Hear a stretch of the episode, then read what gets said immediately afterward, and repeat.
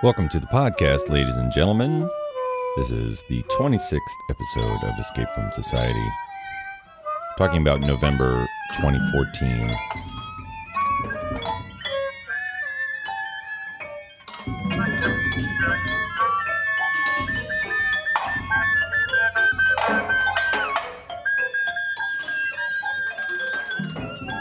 At the end of October, we were in Montreal, the Gordon Webster Band.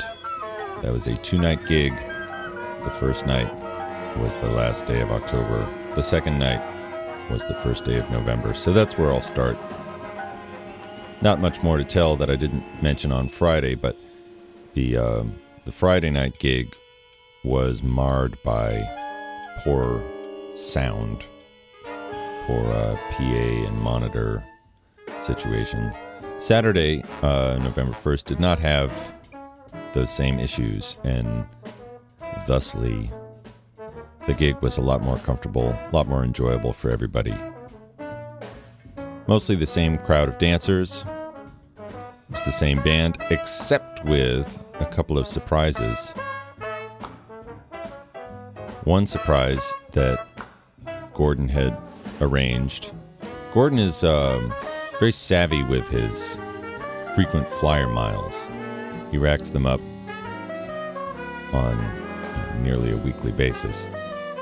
And so in moments like this, when he wants to make a little surprise happen, it's easy for him to purchase a flight for somebody with miles. So he, on almost the spur of the moment, flew up one of the singers who works with the band, Brianna Thomas.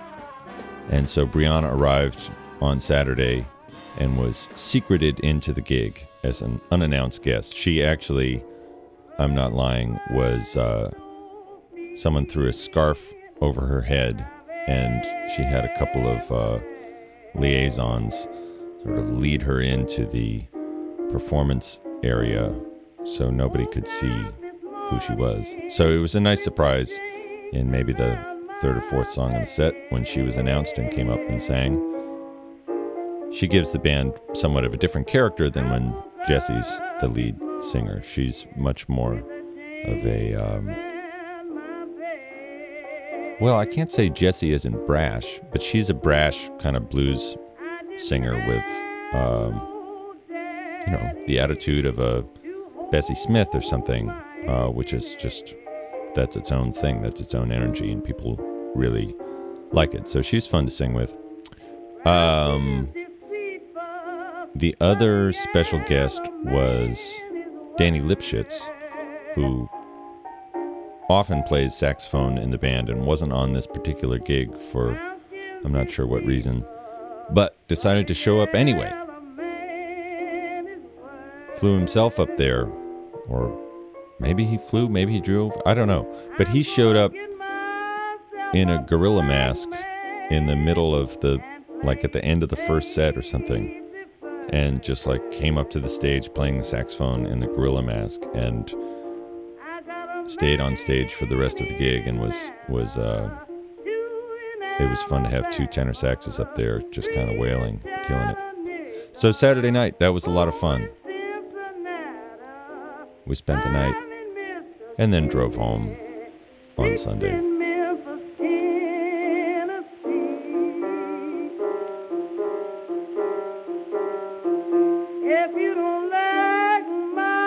Could not have really anticipated being out in Central Park in the month of November, but the mild fall weather did continue into November. So Tin Pan was out there on Tuesday, November 4th in the park doing our thing. Did pretty well, busking.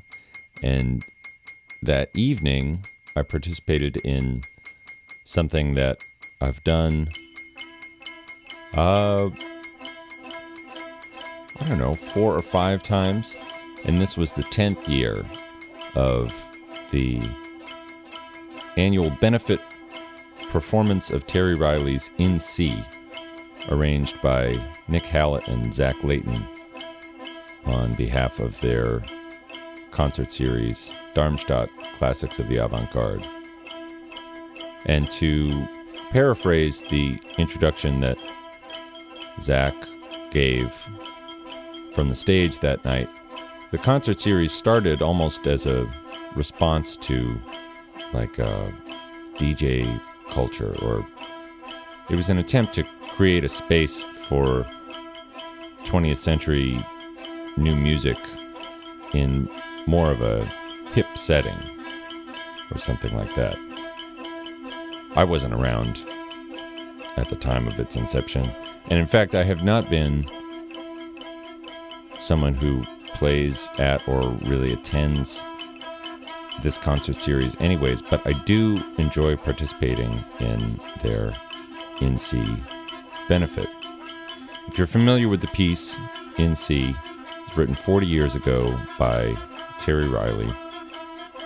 The original recording is about a 7-piece ensemble. It can be played by any instruments, any number of players. There's always someone supposed to be keeping the pulse, which is just playing the note C in eighth notes. So often a piano player does that, but it can be any instrument. And if you're playing the written material, you can also switch to playing the pulse whenever you feel like it. So there's that sort of thread holding it together. And then the piece is constructed in a series of 52, I think, little cells.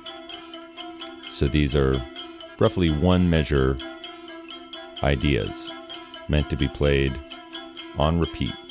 So if you're in cell one, do-do-do, do-de-do, do-de-do, do-de-do.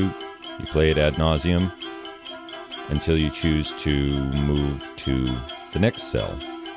And the idea is you're listening to everybody around you and what they're playing, and it's fine for you to be on different cells at the same time, or to be playing the same cell in a staggered way. But you should stay within 2 cells of everyone you can hear.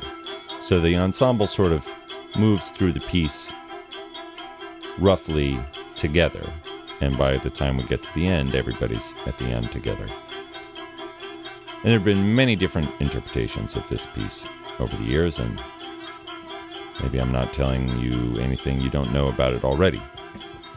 But the general approach by Nick and Zach when they put this together is to have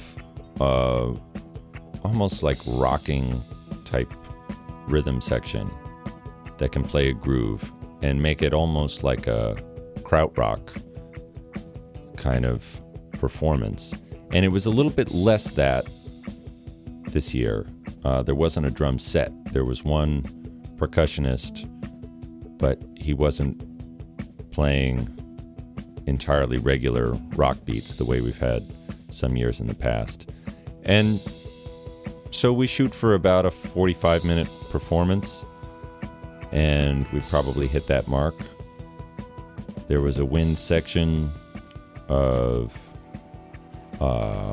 maybe 8, bunch of strings. I mean, it was a large ensemble, maybe 30 people crammed onto the stage at the Poisson Rouge. So there's probably a nice recording of that. I do not have it. I cannot play it for you.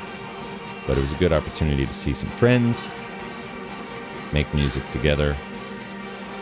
There was a little blog piece about it on the LPR blog, and what I had to say for that is the beauty of In C is that it's something I can play with any musician in New York City. And so there are some people in this ensemble who don't improvise or run in a different circle than I do, or just do things differently or whatever, or we're all busy. We don't have opportunities to play music together other than getting together to do this nice collective thing.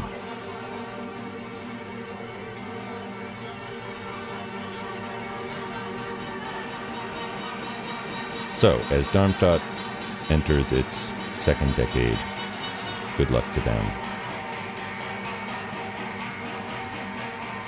The following morning, Tin Pan was scheduled to be out in the park again, and Jessie, our intrepid leader, just moved into a new apartment and he had to wait for a furniture delivery.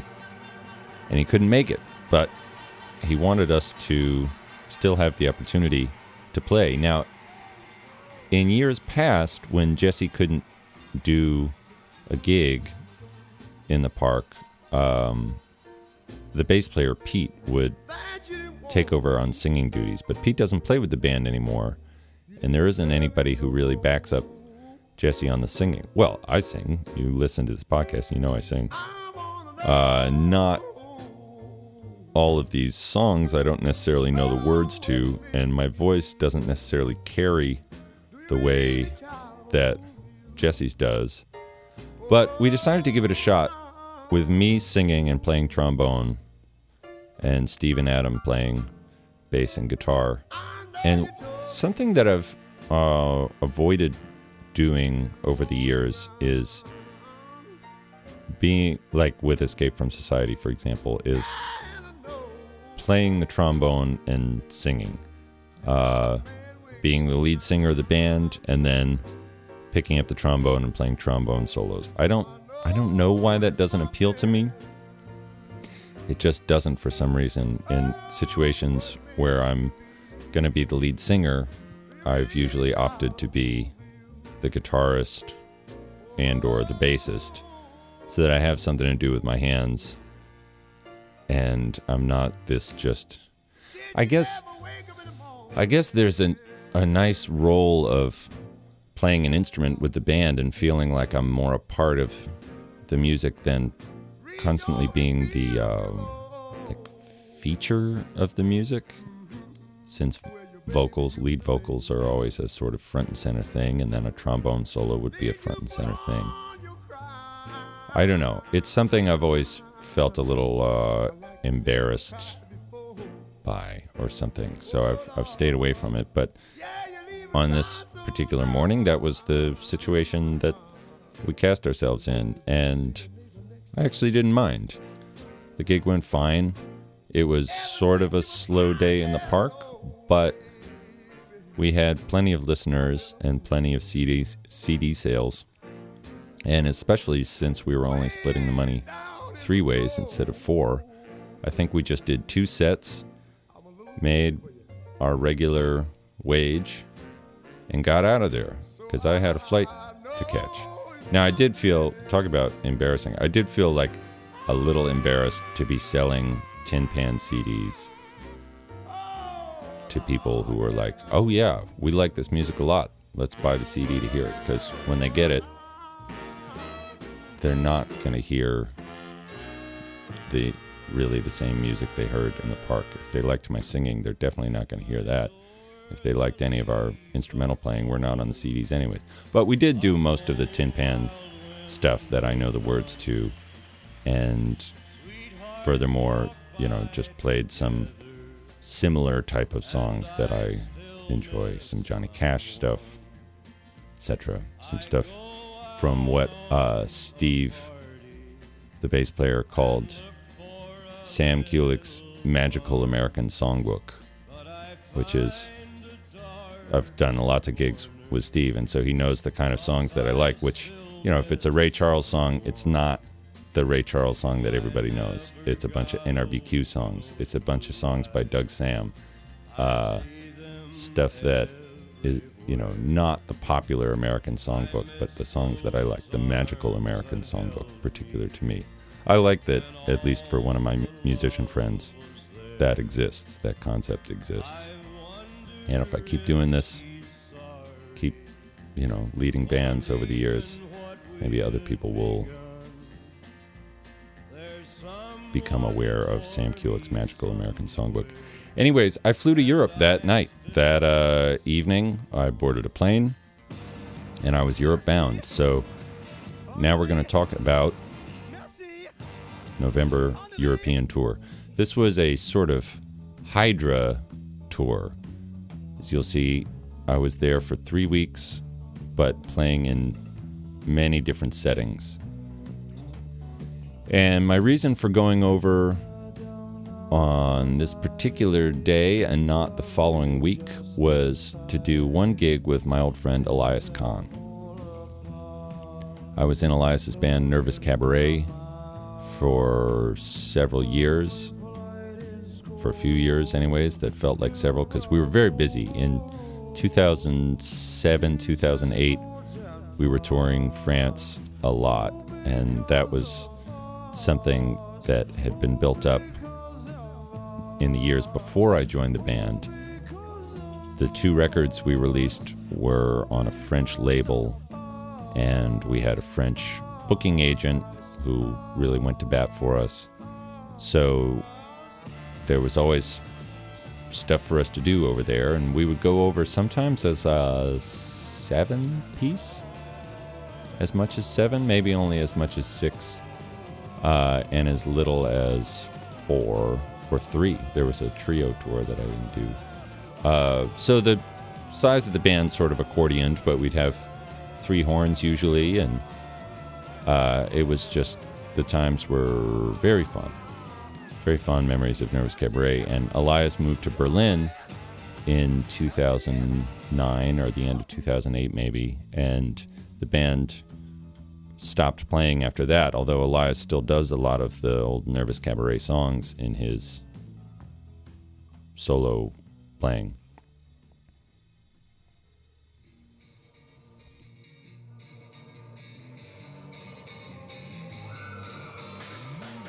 So anyways, he had this gig booked outside of Lille, France. And it had been on the calendar for a long time. It was originally going to be the anchor date of a longer tour. And then some other work came his way. He's gotten involved with this like circus company from Australia. He was in Singapore with them. Right now, this month of December, he's in Munich with them.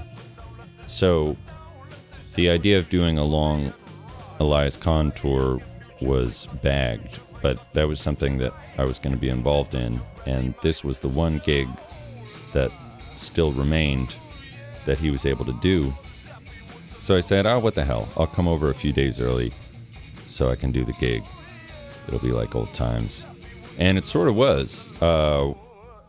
We were working with a new drummer, someone who's played with Elias like once or twice, guy who also lives in Berlin, German guy.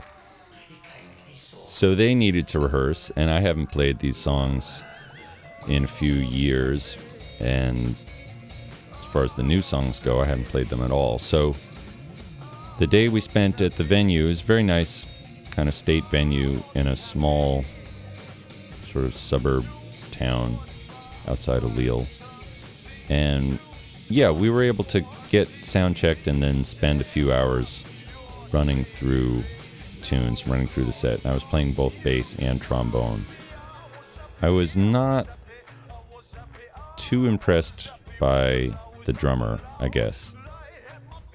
And Brian Geltner, who was the drummer in Nervous Cabaret, sets a really high bar. He helped develop the songs. He had the way of playing them that was sort of unique to him, and he just kind of kicks a lot of ass. And this drummer we were working with is kind of a pro. He's probably a good session drummer, but not in a way that is like he really understands the songs and kicks ass and gets inside of them.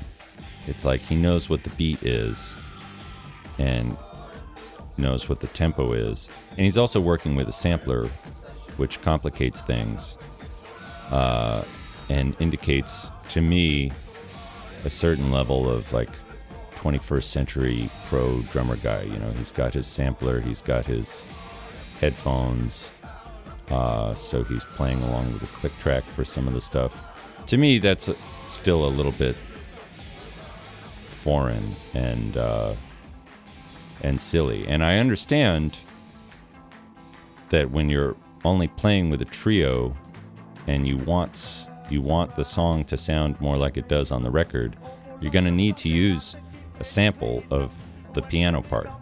And if you're using a sample of the piano part, you're going to need a click track to stay with it. But then you're also going to have to fool with your monitors, and you're going to have to make other concessions so that it'll be less spontaneous, for sure, less spirited, maybe. There's a little bit more to concentrate on and a little bit less listening to and playing with each other. That's my perspective, and that's the kind of drummer we were working with. So was it the best possible gig we could have done with Elias? No, we sort of threw it together, and it was with a guy who I didn't think totally gets Elias's music. On the other hand, the three of us did work well together and had a very enthusiastic crowd. I don't know if Elias has played in Lille in the past few years. We certainly did as Nervous Cabaret, and in the song called Mel Gibson, we used to do this clapping thing, get the audience clapping along with us. I haven't thought about that in years, and Mel Gibson was in the set. It didn't occur to me at any point to start clapping or anything. We started playing the song and the audience began to clap. They were doing the clapping thing. These were like old Nervous Cabaret fans that remembered shows of the old days, and this was like a thrill for them to go see the band, and they remember doing the clapping thing, and I was like, wow. Mel Gibson was sort of later in the set, around the time that my shoe exploded.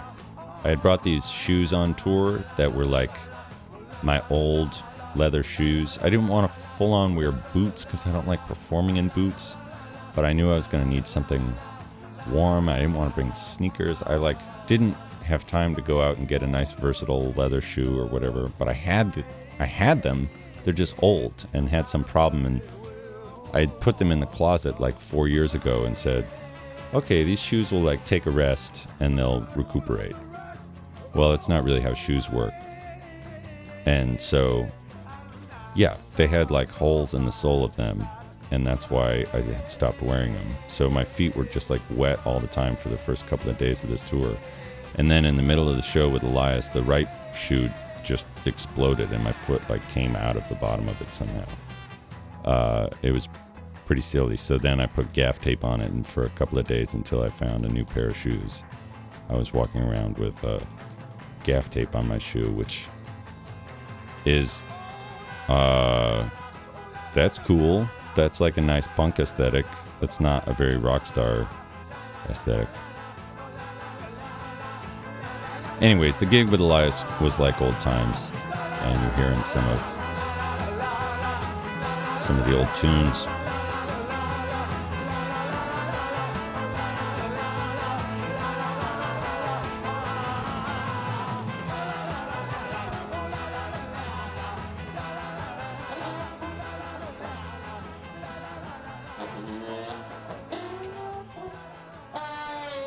So I made my way from Lille back to Amsterdam. Like I said, to do this gig with Elias, I had gone over to Europe a little bit early, so I had a few days off in Amsterdam, which is a nice place to have days off.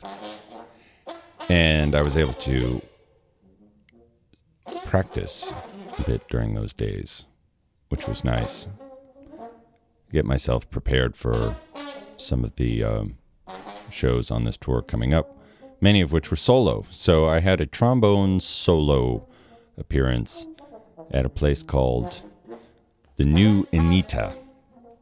Anita, like the name, and new spelled the Dutch way, which is like Nieuwe, Nieuwe.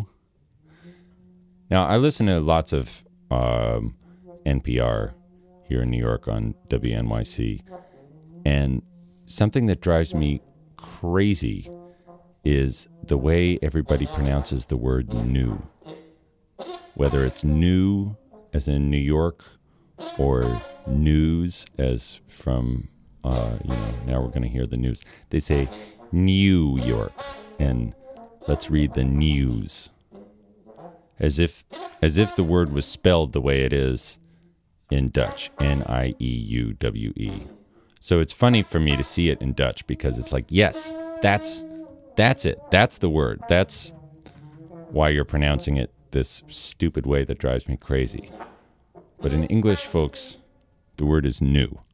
We live in New York City. Just putting that on the record. This Nieuwe Anita place is it's a bar, occasional restaurant. They serve food on certain nights. With my friend Jan, we went to a movie screening there the night before my gig. They have live music on Tuesdays, which is always like 3 or 4 acts doing 20 minutes each with 20-minute breaks in between. So in contrast to a regular bar atmosphere, when you've got a place full of people, which the place was full of people, and many people talk and disregard the band while the band is playing. Here, since the sets are going to be short, the format is that everybody shuts up and listens to the band while it plays and then goes back to talking. It's kind of a different way of doing things. So I was playing the trombone solo and acoustic, and what people are used to at this venue is not solo trombone. I have a funny thing with Amsterdam or Holland in general, but Amsterdam specifically, because the ICP Orchestra and some of my other favorite musicians come from Amsterdam. That's where they're based. That's where they live. There's all this creative music happening there. In the rock scene, you've got the X, and you've got blah, blah, blah. And yet, they're not all that popular or well-known in their home city. I guess in the way that I wouldn't expect to walk around New York and have everybody know and like John Zorn's music. Not everybody in Amsterdam knows and likes Wolter Wierbos' music. But he's like the best trombone player. And it's funny to me that I could play solo trombone for people and in Amsterdam, and they have no idea that this type of music exists. When I'm doing something very similar to what Wolter Wierbos does, and in his hometown to boot. But anyways, I might have been a space alien for what everybody there knew about solo trombone. It was just like a total anomaly and something that I think they really enjoyed. I mean, you see cell phones coming out to film a performance like this, and I never know if that's because people are really enjoying it or because they think it's totally insane that I'm a crazy person. I think in this particular set, I made some funny drone sounds. The nice thing about everybody shutting up is that I felt like I had them in the palm of my hand and could make quiet, delicate sounds for them to listen to and get my point across that way. So I did some of that. I think I played my solo arrangement of the Mingus tune, Fables of Faubus, and closed the set with... all these things ran together. I just did one uninterrupted thing, but closed with this Jimmy Rushing song, Am I to Blame? I don't know if it's Jimmy Rushing's song, but I learned it from him, from his appearance on Jazz Casual. So check that out. And the way to do it with the solo trombone is to actually sing the song, but play little trombone interjections in between the words of the verse. And I like doing that, and that's also just kind of a unique thing. I acknowledge that it's unique, but it surprised the hell out of everybody there. And so I got a rousing ovation, but then everyone just kind of went back to doing their thing. And the other bands that played were a mix of just god-awful singer-songwriting and like a really good duo, drum and bass and vocals, girl duo that had some pretty cool songs.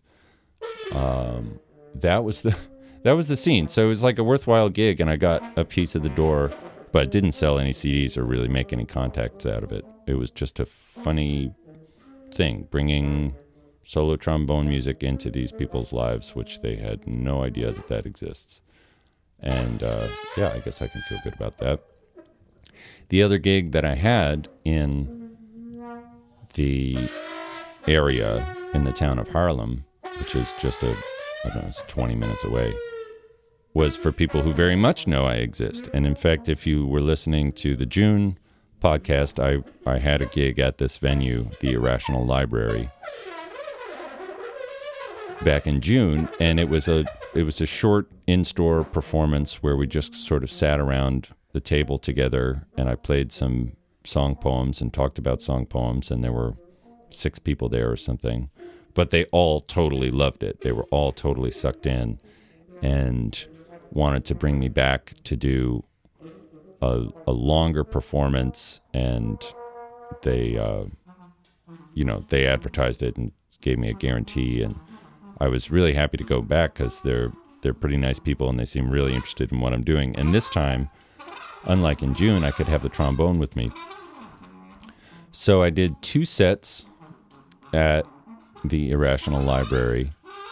Just set myself up in the corner. The store is sort of mid-century kitsch and vintage clothing and records and little toys and decor, and it's a real cool environment to be in and a good space. And so I was set up in a corner with lots of like videotapes behind me and some ferns set up, and I could just sit there and do my thing. And what they had asked for is almost like a lecture performance where I talked about the history of song poems. So I learned a few more song poems for this particular show, some of the Gygax ones that have really complicated lyrics because he was an insane person. And I would talk about the history of MSR records, and then I'd play an example, and I'd say, well, you can have politically minded songs, and I'd do the John F. Kennedy and Jimmy Carter Says Yes and Smoke It the Pot. Or you could be a crazy person. I'd play some Gygax songs and then talk about Escape from Society and what that project was all about, and play some Escape from Society songs and weave some trombone playing through the whole thing. Now, by contrast to the young hipsters at the Nieuwe Anita, this was like the old beardo kind of crowd who knows very much about what solo trombone music is and who Wolter Wierbos is and the ICP Orchestra and everything. So these guys are all totally hip to that. So I cannot rely on the novelty factor to impress anybody. I've got to really play some good music or they're not going to like it. So it was a good encouragement to play some interesting stuff on the trombone mixed in with my song poems, and it was a very casual, nice atmosphere. I like those guys. I'd go back anytime.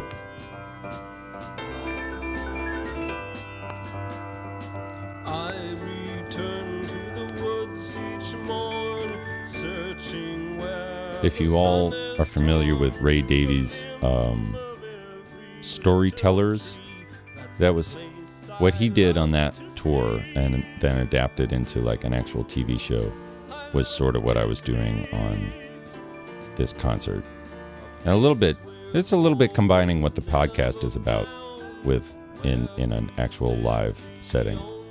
It's funny to appear as an authority with the license to speak about song poems, because, I mean, what do I really know? I only know what I know. I can say it and play song poems and make it interesting, apparently. Anyways, moving on from Harlem, where I finally found a suitable pair of shoes to wear, I took a long train ride to get myself to Denmark, where Tom Blankart and Louisa Dam Eckhart Jensen live for part of the year. They live here in New York, and they live there. And I did go to Denmark a couple of years ago when they got married there. That was a lot of fun. I got to see sort of where Louisa is from. But they have an apartment in Tøftlund now and a young child. And so I see them often in New York, and I know exactly what their life is like. But I don't know what their life is like really in Denmark. So it was great that I had the opportunity to go up there.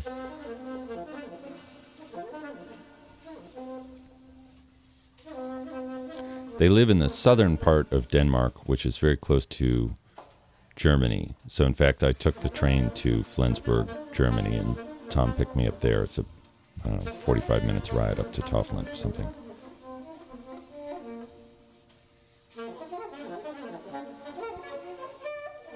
Tøftlund is a really small town.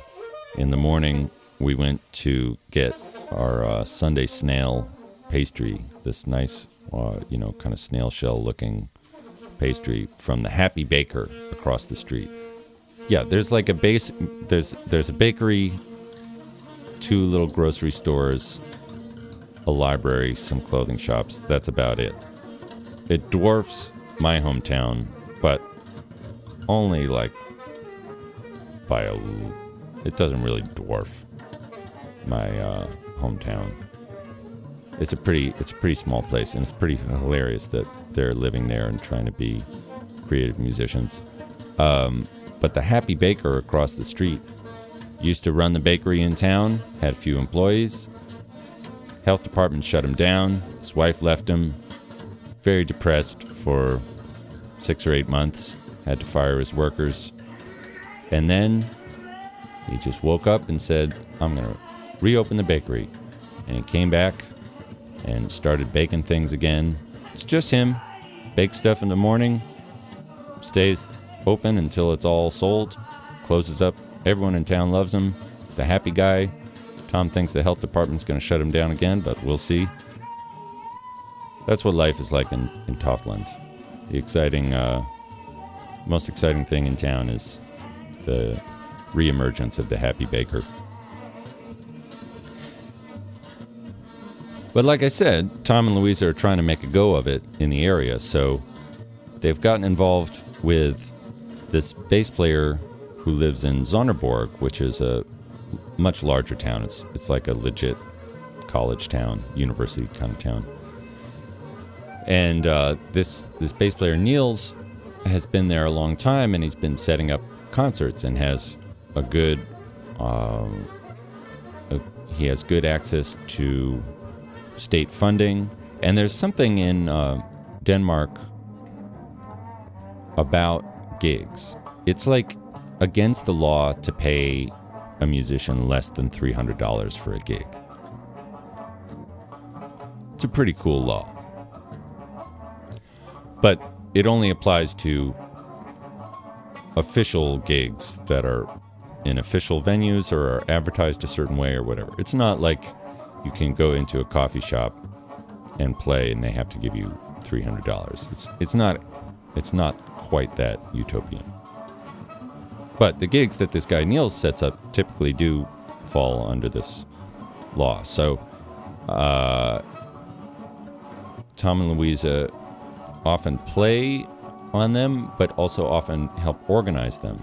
So there's an electronic music festival called the Define Festival happening in Sønderborg, and Niels was able to secure a spot on the festival in spite of the fact that basically makes acoustic improvised music.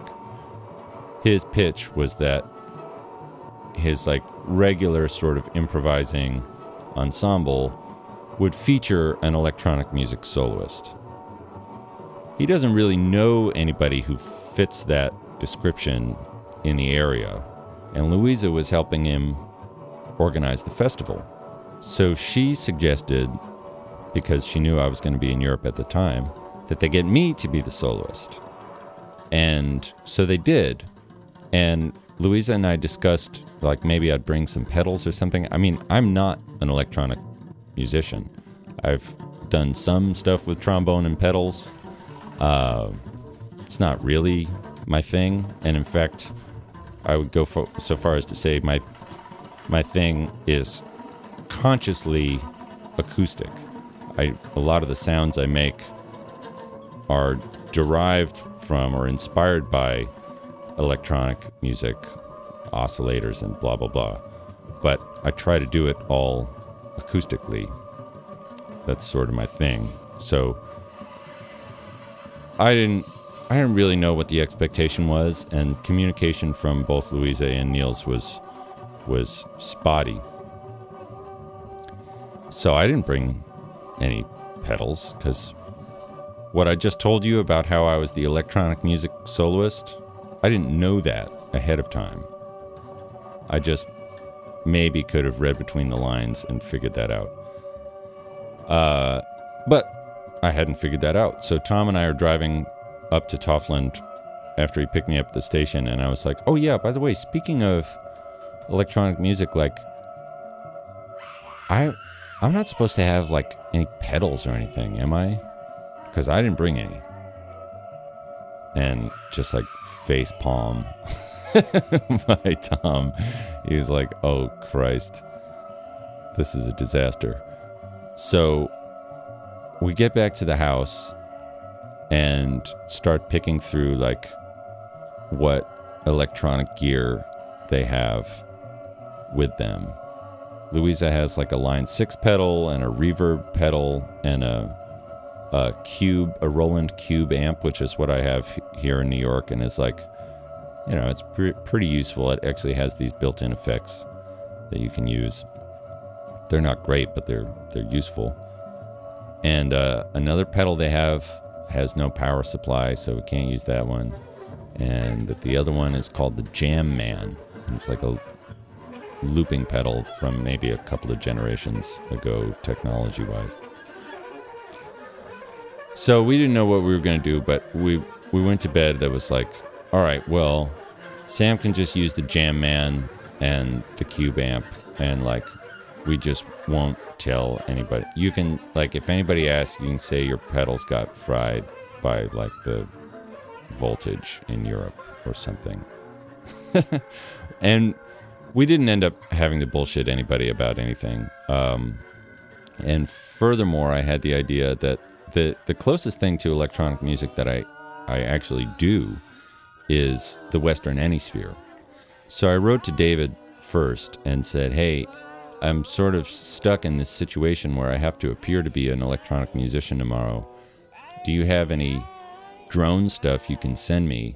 Because it would be pretty legit for me to play along with the drones and do sort of what we do in the Western Hemisphere and pass that off, because that is something I do, and that is like electronic music. So he said, yeah, sure, and he took the time to make a couple of tracks to send me, which I managed eventually to get one of them loaded onto my iPhone, and we went out and got the right cable to plug it into the sound system. I never really had any time to practice doing what I was going to do. But the concert itself was at midnight in a library. So the stakes were not that high. Anyways, we got together in the afternoon. The ensemble was Louisa, Tom, who play saxophone and bass, a drummer, another saxophone player, a flute player, another bass player, and a guitarist. No laptops, no DJs, no anything, but people sort of made an attempt to bring pedals or something that would make the group more electronic than it normally is. Guitarist has no problem with that. He's got a big multi-effects board. The flute player just sort of set the reverb and delay on the board and just played through a mic and just left the reverb and delay on, let himself be electric that way.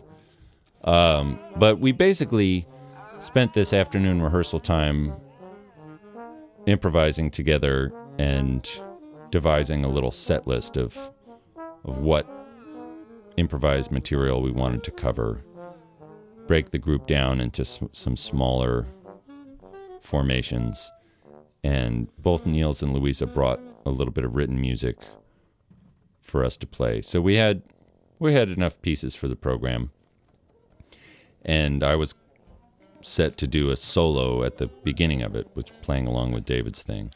So I had that set up, and I got some loops set up on my jam man, or on Louisa's jam man, and we went out there and played in the Electronic Music Festival at the library for, I don't know, 15, 20 people at midnight, and I enjoyed doing my solo, but there was nobody running sound, so I fear the balance between the trombone and the drone part was not ideal. Probably wasn't. And the guitarist in this ensemble is one of the worst musicians I've ever played with. It was such a drag to play with him. But there were bright spots elsewhere in the ensemble, so the gig itself was not exactly a drag. It was kind of fun, and being able to hang out with Tom, Louisa, and their beautiful daughter Freya was actually a bit of a treat. So to spend 48 hours in Denmark, cool. Define music festival electronic thing, and like I said, it was a well-paying gig, so it was worthwhile going up there for a couple of reasons.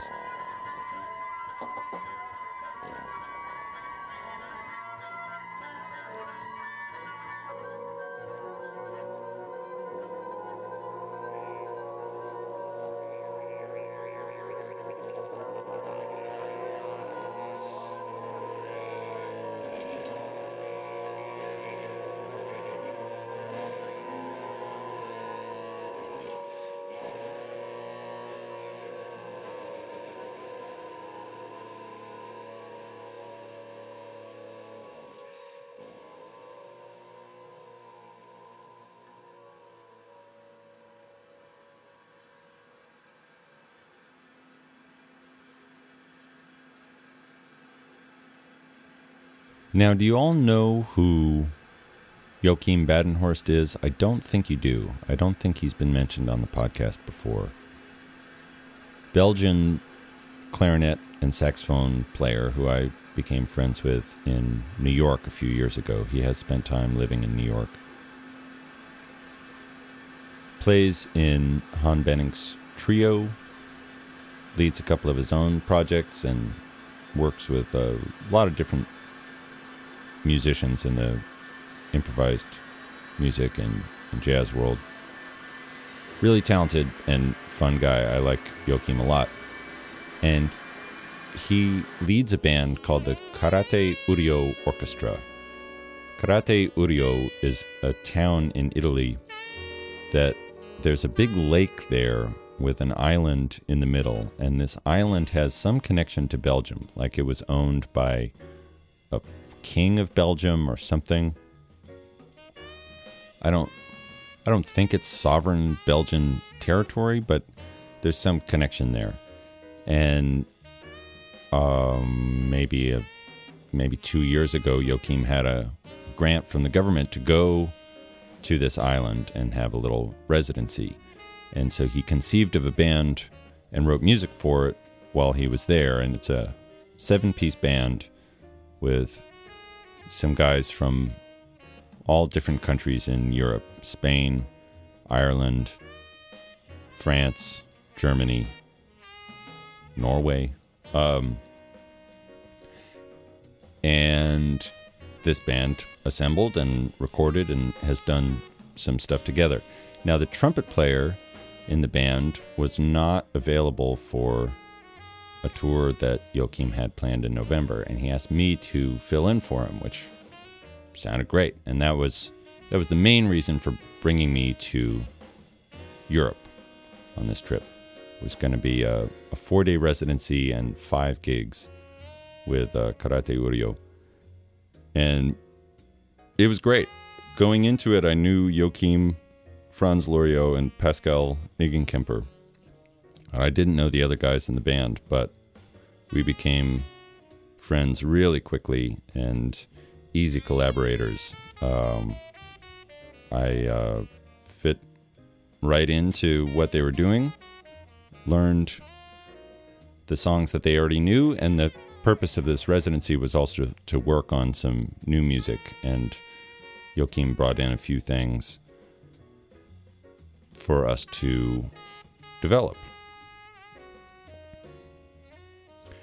So we were set up here in Neerpelt in another just like gorgeous state venue that has a bunch of money, a bunch of funding, and adult education, and a theater, and choreographers in residence, and all these kids running around who are being trained to be crazy sound artists, and a Klankenbos, which is a sound forest. It's like the park surrounding this venue has 17 permanent sound installations in it that just make the whole place totally magical. Neerpelt is, it's not on the way to anything. It's like this tiny little town that you should go to sometime because it's got this awesome thing. So we were set up there working on our music for a few days, and the first gig that we had was in Antwerp. And that's where Joachim's from, and he plays there fairly often and has a good following. So it was in a venue called Rataplan, which is sort of like it's a jazz venue. It's an official kind of place where like adults go. There's some cafe tables and then like a raked auditorium seating behind the cafe tables. So this was not only our first show of the tour, I was also the opening act for the band as a solo Escape from Society stuff. So I had a 45 minute solo set to deliver, and I had a guitar, I had the trombone. I decided on what tunes I wanted to do and where I wanted to work in the trombone stuff. But they were playing the Wayne Shorter record Juju on the house stereo right before I played. And I guess the song Deluge was on. So I, spur of the moment, just started my set by playing Deluge. Like, it faded out and I just kept playing it. I love Wayne Shorter. I went through a big Wayne Shorter phase my junior, I think, year of college. Wayne is the man. And it was cool that this coincidence happened and I got to kind of jam along with one of my favorite Wayne recordings to start my set. The Karate Uryo set was fine, went well, felt good to get the tour underway, but we didn't have great sound on stage, and it was not the most memorable set that we played. We set the bar sort of in the middle,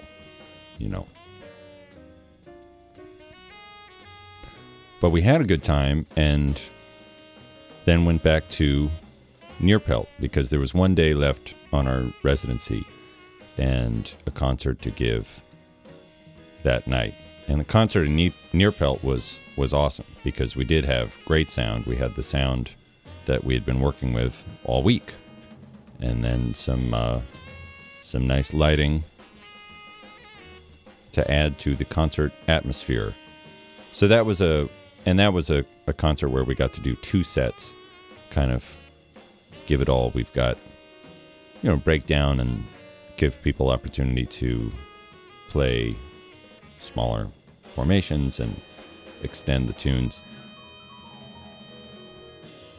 The town next to Neerpelt and Overpelt is Achel, one of the Trappist brewery where the monks have their monastery where they make beer is in Achel. They make very good beer. There's, you know, there's Achel, Chimay, Duvel, Orval, Westmalle, and Westvleteren. Those are the six in Belgium. So here we were. On a previous tour, I'd managed to get to Westmalle, and now I have the opportunity to go to Achel. So sometime in the middle of the week, we took a field trip in the evening and went over to the monastery.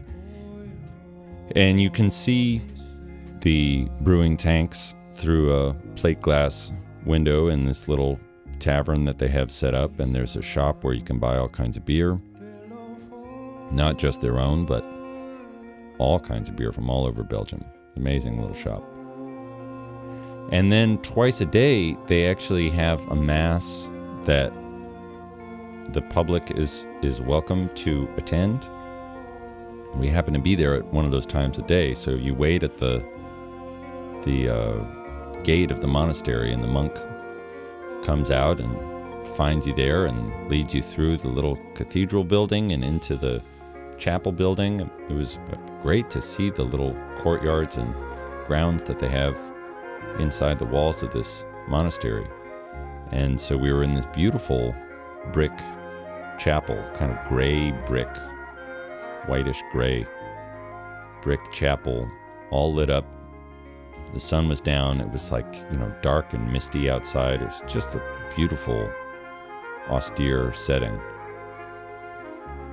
And I don't know anything from Mass. I mean, if they were doing it in English, it wouldn't have meant anything more to me than it did when they were doing it in Flemish.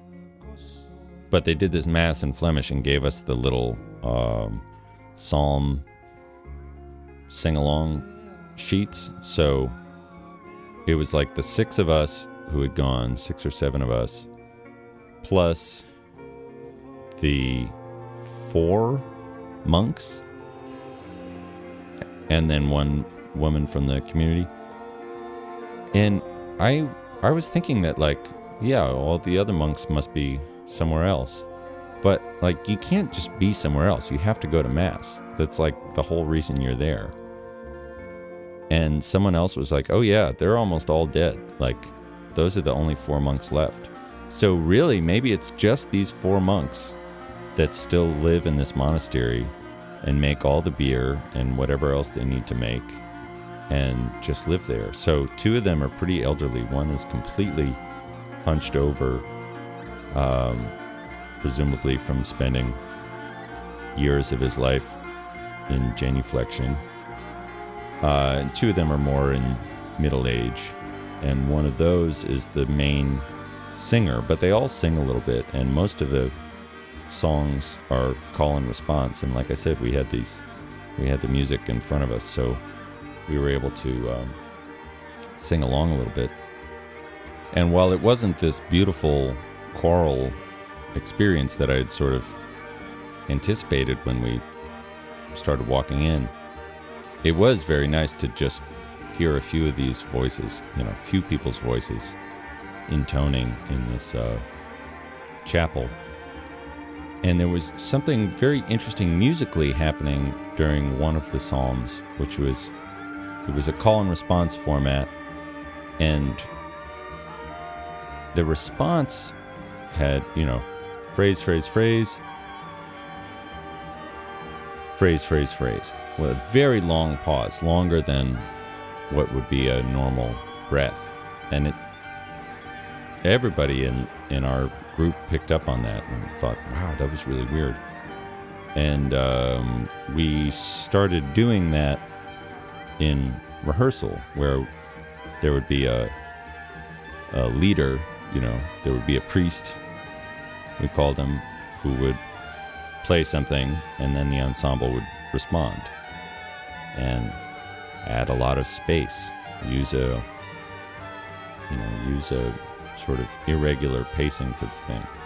And so that's something we did in performance on a few of the shows, including the one in Neerpelt. I forget, we went around the ensemble with different people leading it each time we did it. So I forget who was the priest that night, but it was a nice way to start an improvisation and maybe have it lead into one of the songs we played. By the end of tour, we were playing without a set list entirely, which felt good.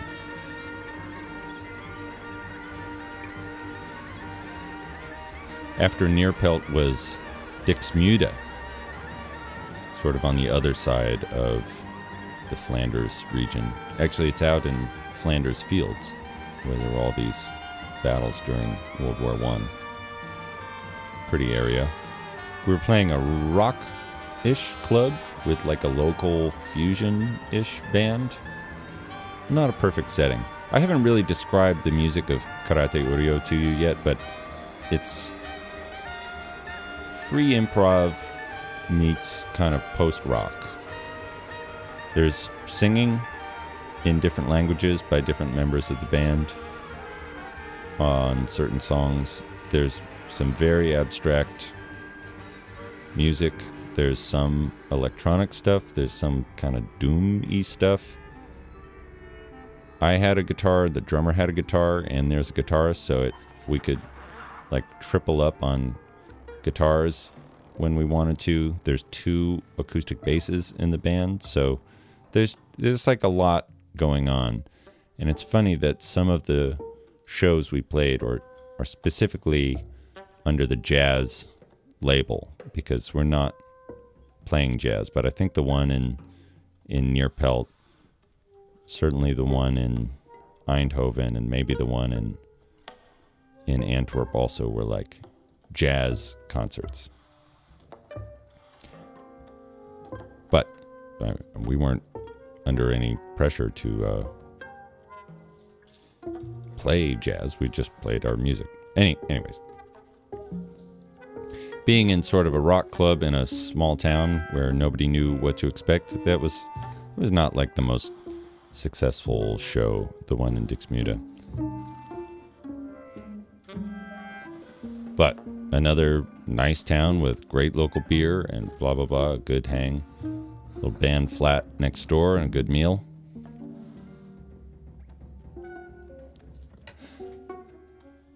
That was on a Friday night, and we didn't have really an official gig for the band on Saturday. What we had instead was the second annual Garlic and Jazz Festival, again with the jazz, right?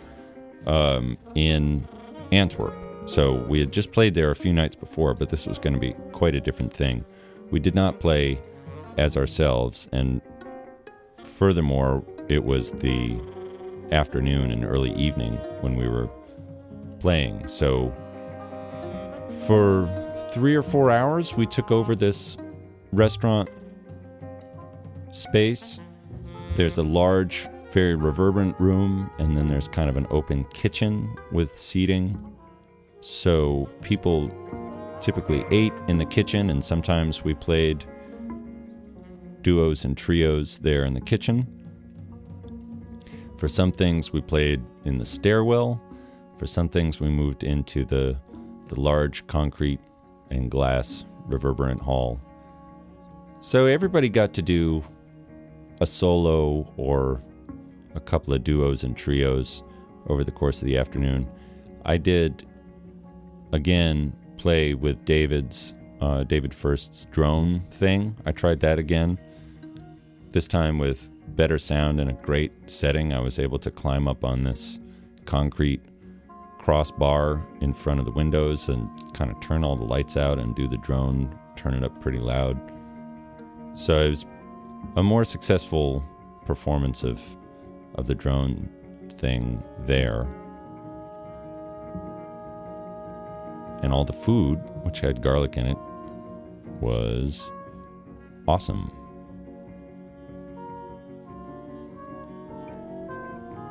So we were out of there by, 7, 8 o'clock, and we could go play cards. We were playing a lot of the card game, tarot, French game. And the next day we traveled to Rotterdam and played another sort of rock punk all-purpose type club called The Worm, which has really just the coolest architecture, lots of recycled building materials. All the seats are from airplane, like an old airplane, and the ceiling and the walls are made from airplane window tiles, and there's like a world-class avant-garde material bookshop, video shop, sort of like what Kim's used to be in New York City. Has that there. It's like there's a cafe. It's a cool, really cool venue, The Worm. Nothing sticks out in my mind about that particular set being good or bad. I think we just sort of did our thing. Rotterdam is in Holland, not Belgium, and Joachim had secured some Flemish government funds for taking the band to Holland. So although it was a Sunday night gig that was very lightly attended, we had some money coming in, some government funding. Can't get away with that here. I don't think I know any New Yorkers who are like, all right, I'm going to go play a gig in Vermont. Like, New York City government, you want to give me a couple $100 for, bringing the New York City music out into the country? It doesn't really... I haven't heard of that. Maybe it goes on. Definitely goes on in Europe. So we were benefiting from that somewhat. Final gig of the tour the next night was in Eindhoven, and this was a memorable gig. It was another two-set affair where we were the only band, and it was at Cafe Wilhelmina, which has been presenting jazz concerts for decades. And we had a feast there, we were treated well, had a beautiful hotel next door, and like I said, we had moved on to playing without a set list at this point because we're all good listeners, and music, if a little theme comes up from somebody, someone else can grab it, and all of a sudden we're playing a song. Or if it can stay in the world of free improvisation, become something new. So we did two sets without a set list, and just, we had, good sound and a good audience, a nice, comfortable cafe kind of bar scene, and we all seemed to be sort of together that night and tried some different things. The first set began with Joachim playing Priest in our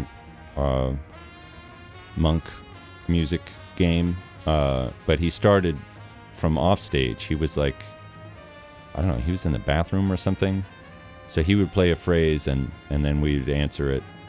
And it was a nice little surround sound of the audience thing. And as Joachim came closer to the stage and eventually got up on stage, we were all playing together. And then the set went in different directions and we got to play some things. Now, there was one song for the tour that Joachim and I wrote together. He had sent me some ideas, and we actually met in Amsterdam. When I was in Amsterdam the previous week, Joachim came through, maybe just because that's where his flight landed or something. He was like arriving from Portugal and on his way back to Antwerp or something. Anyways, he came through Amsterdam and we met for like an hour to discuss this song that he wanted to write. He had some musical ideas and wanted me to help generate the text, and he wanted me to sing the song, whatever the result was going to be. So for that week, I had sort of sat with the demos on some of my long train rides, and Joachim was thinking that the song was maybe going to be about a ship captain talking about what he's done, telling a tale. And maybe it's maybe there's some dark stuff in the tale, or he didn't really know, didn't specify much, but I said, all right. And thinking about that, came to mind an ancestor of mine named Hunking Penhallow, Hunking Wentworth Penhallow, who was a ship's captain in Portsmouth, New Hampshire, back in late colonial and or early American, early United States times, you know, around the turn of the 18th to the 19th century. And I don't know much about him, but I did have a great uncle who was a family historian who wrote some memoirs and family history and stuff, and it makes mention of Hunking Penhallow and that he was a ship's captain. And he was a ship's captain in Portsmouth, and at one time when there was no work to be had, he just rounded up some of his friends and they walked as far west as they could go, killing as many Indians as they could encounter. Very shameful action that probably was not entirely eyebrow-raising at the time. And I don't know how... I don't really know any of the details of his trip, but that's what I know about Hunking Penhallow is that. So I just made up some more parts of the story and wrote a song from his perspective. And I don't know, there's a lot to unpack there.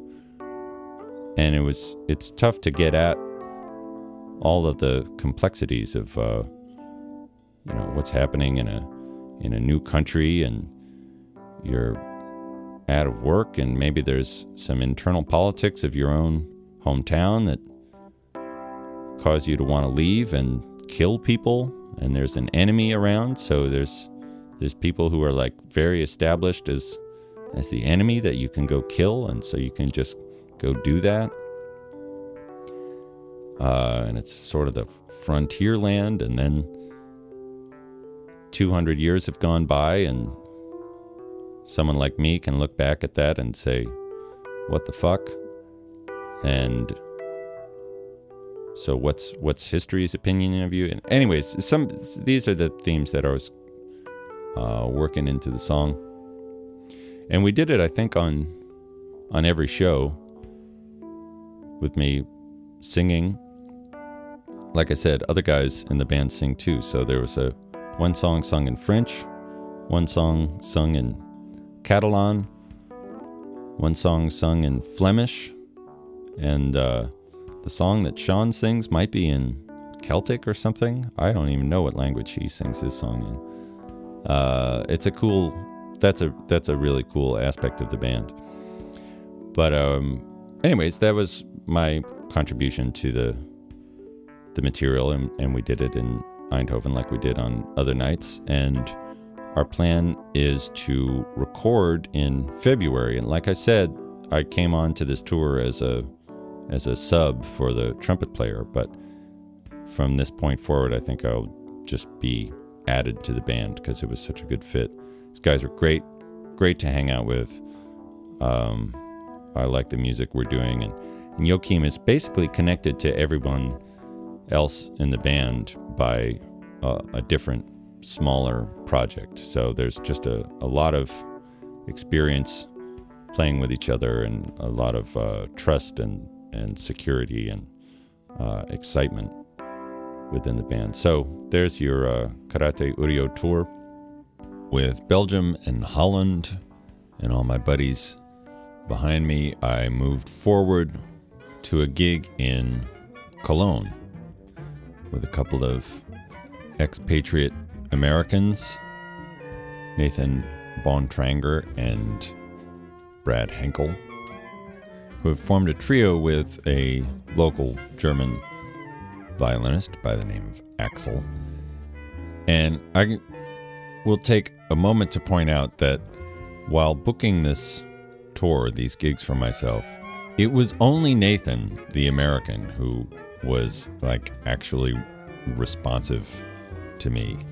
It would take days for me to get email responses, if any came at all. It's tough to set this stuff up, so I appreciate Nathan being so responsive and then setting up a show for us to play.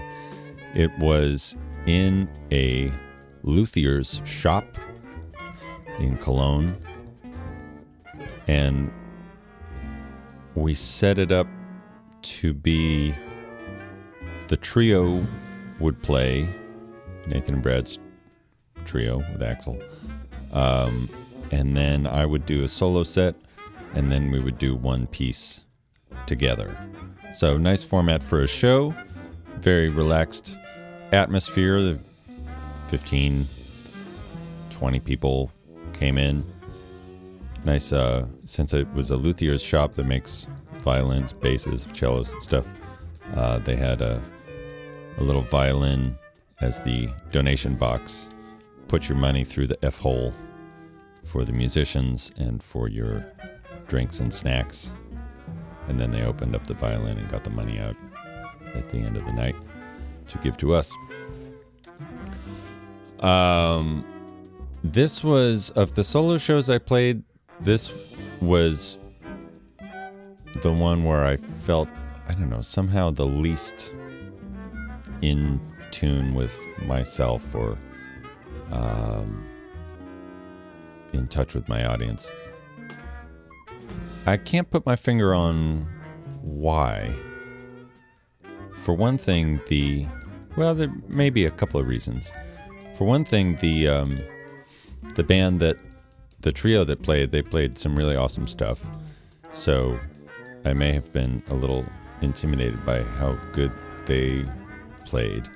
I also had bit of a cold sore on my lip at the time, and so through the last couple of gigs on Joachim's tour and for this one, I was a little bit trying to nurse that, so I didn't feel at the top of my game with the horn. Really, that may have had something to do with it, but I liked the audience and I liked the space, and what I devised to do was start the performance with David's drone thing. So for the third time on tour, I was trying this out, and it worked okay, but it was I don't know, that's playing along with a pre-recorded track is something that I think can't be done spur of the moment as well as the other things that I do, because without the ability to really sound check or without anybody running sound, it just it might not work. And so I don't know if it totally worked. Anyways, it's this, you know, this 15-minute drone thing happening, and what I do to play with it is play the different notes that are in the overtones of the drone, and so I play them in tune with the drone, and I play them out of tune with the drone, which creates different tones. And for this show, which I was not playing through a microphone, I just had the thing coming over some speakers, I moved around a little bit within the audience. They were seated, and I started playing on a stool in front of them, and then sort of moved in between the people, hoping that they would get the sensation of surround sound and really. And I don't know how successful I was. It was hard to gauge, and the times that I did the piece and was really in touch, with it. I knew internally my clock was really well calibrated to how long 15 minutes was and when it was going to fade out. In this case, I wasn't as in tune with it, and so I kind of didn't know when it was going to fade out, and I had the arc that I built myself for the piece, I had sort of finished the material that I wanted to get through probably at about the 12-minute mark. And so I just started playing some other stuff. And then the drone faded out, and I kept on playing this other stuff and turned that into a little set. So that, I don't know. I didn't do it all that well. And then I got the guitar out, and it was Nathan's guitar, which is a classical guitar, nylon string guitar. And I like nylon strings, but with guitars like this, the strings are spaced out. They're farther apart from each other. And I don't have a lot of experience playing them. So my guitar playing isn't as good either. So then when I sat down and started playing some song poems and Escape from Society songs, I had to fight my guitar technique a little bit, because my guitar technique is not very good, and when I have an instrument that I'm unfamiliar with, it might end up getting a little worse. So I had these things to contend with, but there was one moment that is going to be hard for me to forget about the show, which is a song that you would have heard in the podcast episode a couple of months ago, maybe the August episode, after Eric Garner's death here in New York City at the hands of a police officer who choked him to death on the street, on video. I wrote a song expressing some of my frustrations about that. I had basically forgotten about the song. I'd never performed it, but the day of this concert in Cologne was the day that the grand jury in Ferguson decided not to indict Officer Darren Wilson. Upsetting, and led to some rioting back home that I was aware of from looking at the news. So because of that, I remembered, I have this song that I wrote. I should do it. It's got a lot of words. How am I going to remember the words? Well, the song is very from the heart, and I didn't write anything that I didn't mean, and it was easy to remember the words, because it's a lot of words, but it's how I feel. It's really true. It's really honest coming from me. So it actually wasn't hard to think that evening and remember what the words are and then do the song. And I had something happen to me that has never happened before, which I almost brought myself to tears when I started playing this song. And just the emotion of it got to me. And I have maybe been in tears twice in the last 5 years or something. I cry very seldomly. And I've never cried while playing, and certainly not while performing. And even I remember going to a concert in New York many years ago. Somebody took me to see a cellist, kind of a singer-songwriter cellist. And she was singing, like breakup songs, but made herself cry and had to stop the performance for a few minutes to compose herself and then start going again. And at the time, I did not respect her for that. I thought it was, maybe I didn't like her music very much, but I thought it was like, come on, you gotta get it together. You're a performer here. I don't know if I've ever been so moved by something that I was doing that I've been on the border of tears, but I was in this moment doing this song, and I don't know if anybody picked up on that because I kept it in check, but it really affected me. And so now, by the time I'm recording this podcast, Eric Garner's grand jury decision has come back without an indictment, and it's a continual source of anger and frustration and sadness for me. So I don't know. What can I say? I won't include the song again here. You can go back and listen to it on the other episode, or you can find it on SoundCloud. But it's an upsetting situation, and I guess I have maybe a little bit of newfound empathy for singer-songwriter girl who was making herself cry all those years ago.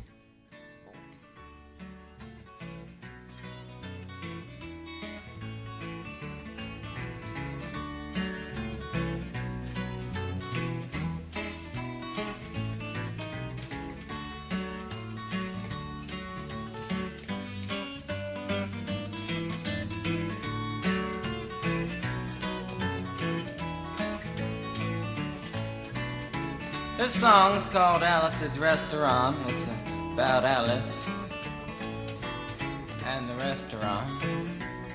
But Alice's Restaurant is not the name of the restaurant. That's well, I finished my set. We had our collaborative piece that involved me reading some Walter Benjamin text in German, which I do not speak, and having the other members of the ensemble sort of berate me for our German, and then us end up playing all together. Interesting little conceptual piece, melded with improvisation.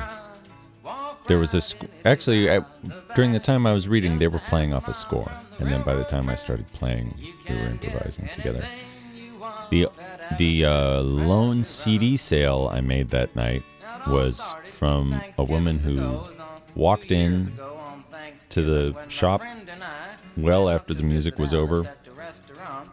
It was her birthday, she was drunk, she was with her man, and she saw my CD on the table and said, buy this for me, and she gave her man, her wallet, and he took 10 euros out and gave it to me. Easiest CD sale I've ever made, and probably the least deserving one, but maybe I designed a good cover for the CD. I don't know. That was Cologne. I had one more show of my European tour, and it was in Dresden, sort of on the other side of Germany. In 2009, I was on tour with a band called Capillary Action. It was a very long tour, 5 months, more than 100 shows, much of that in Europe. And the label that had released the Capillary Action album was this German label, Discorporate Records. I hadn't had anything to do with the album, and in fact, John, who leads the band, had never face-to-face met Johannes, who ran the label. So at the part of the tour where we got to Germany and the Czech Republic, we met Johannes and toured with one of the other bands on Discorporate label, the Season Standard. So we did, I don't know, we were together for, feels like it was 2 weeks, could have been a little less, I don't know. But we got to know Johannes and the other people involved in the Discorporate label during that time, spending a little bit of time in Dresden and then all this time on the road with them. And I cut my ties with Capillary Action after that tour, but kept in touch with the Discorporate people in Dresden. I've been there a few times with Taliban. Once I spent about a week there, maybe? Was I even on tour? I can't remember. But over the years, I've been able to hang out in Dresden with these Discorporate people. And Thanksgiving was going to be coming up during this tour, and I had this fantasy that I would spend it in Dresden with my homies there and have a lovely Thanksgiving experience, import the American Thanksgiving style into their happy German lives. And it just so happened that they had a show booked at a venue in Dresden.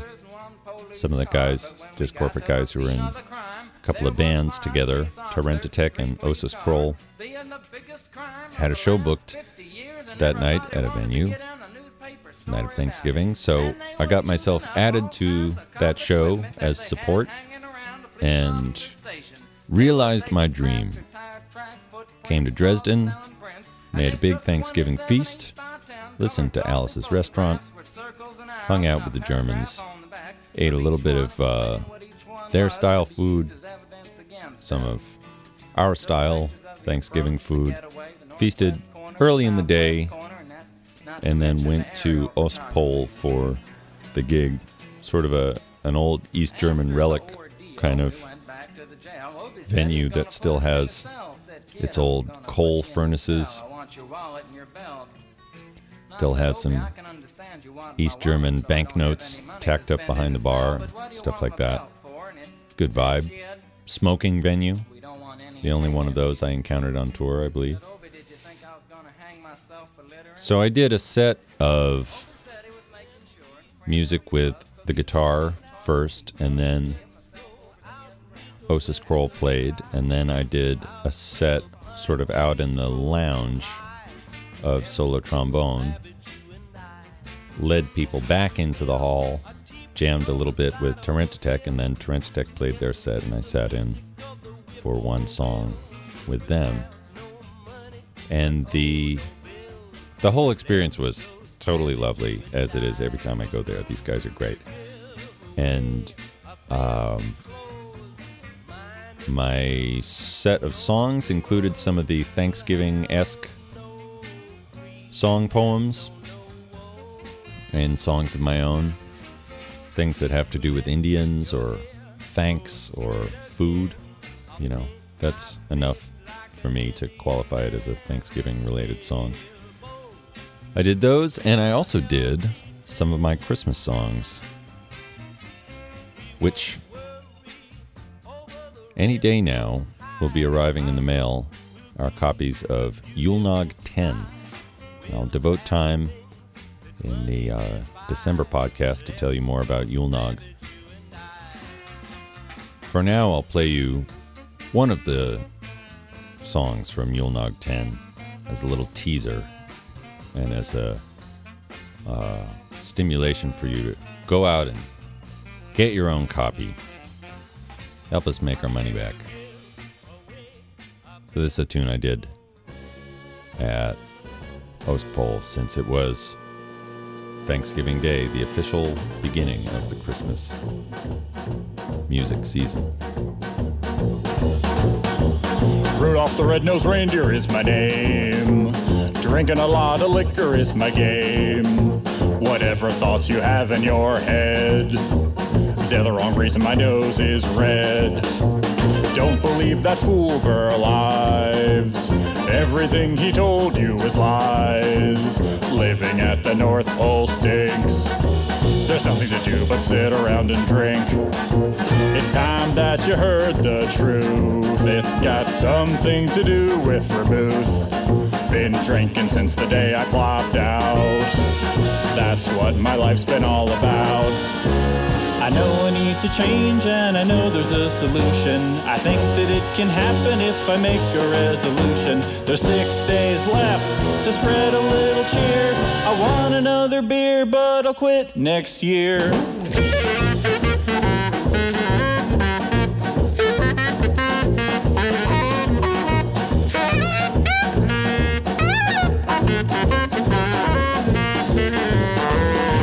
That gives my nose its shine. That's why I drink it all the time. I've got a reputation to perpetuate. All that delivering toy shit can wait. I'll tell you about that famous night, 'cause it's time you heard the story right. Santa thought that I was clean, and he wanted me to lead his team. Rudolph, with your nose so bright, won't to ride my sleigh tonight. I told him I was up to the task, even though I was drunk off my ass. I know I need to change and I know there's a solution. I think that it can happen if I make a resolution. There's 6 days left to spread a little cheer. I want another beer, but I'll quit next year.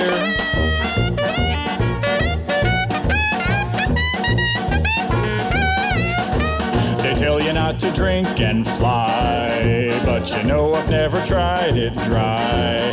My stocking's full of all the cheap stuff, and when it's gone it never was enough. The fog had me filled with fear, so I drank a half a case of beer. Got drunk enough to not give a fuck. The fact that we didn't all die was pure luck. We got off to a rocky start. That sleigh handles like a shopping cart. Visibility was at an arm's length, but my peppermint schnapps gave me strength. I've been smoking marijuana long day. Hey, get out of here, Blitzen. Oh, come on, what's the matter? Write your own goddamn song. Oh, but I like my goddamn song. Goddamn stoner, Jesus. Come on, man, I want to sing about smoking pot. Can't have this many deer in a recording studio. Oh, you don't smoke pot, right? Where was I? Oh. The rest I can barely remember. I was dead, blind, drunk that whole December. I blacked out flying through Nebraska. I puked off a roof in Alaska. In Florida I got the shakes, and I probably pissed on all 50 states. But I tell you that we made it back, and Santa had an empty sack. We had a huge party that night. I got the elves trashed, it was a sight. And now you've heard the whole story. What do you think of me now? I know I need to change and I know there's a solution. I think that it can happen if I make a resolution. There's 6 days left to spread a little cheer. I want another beer, but I'll quit next year. Yeah, I'll quit next year.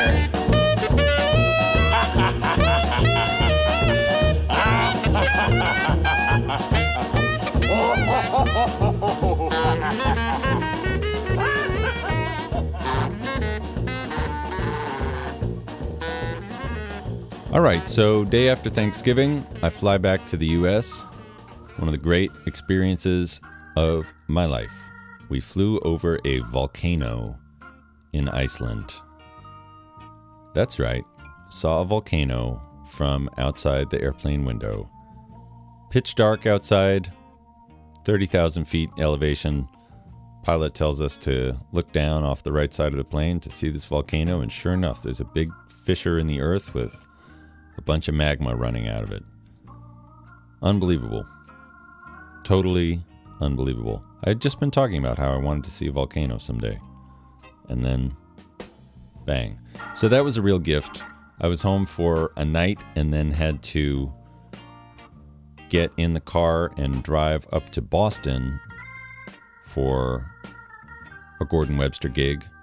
We actually drove up and then drove back in one shot. So it was a pretty straightforward operation. Once again, plagued by incompetent sound man. So aside from the fact that I was jet lagged and totally blitzed, I was a little disappointed that I couldn't get decent sound reinforcement. But the gig went off well. Band had a good time together. Plenty of dancers in a big, nice space.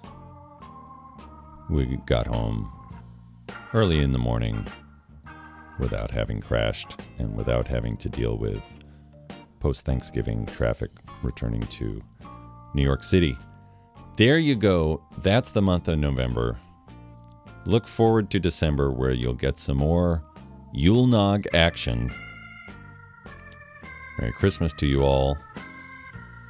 And enjoy the fruits of the season.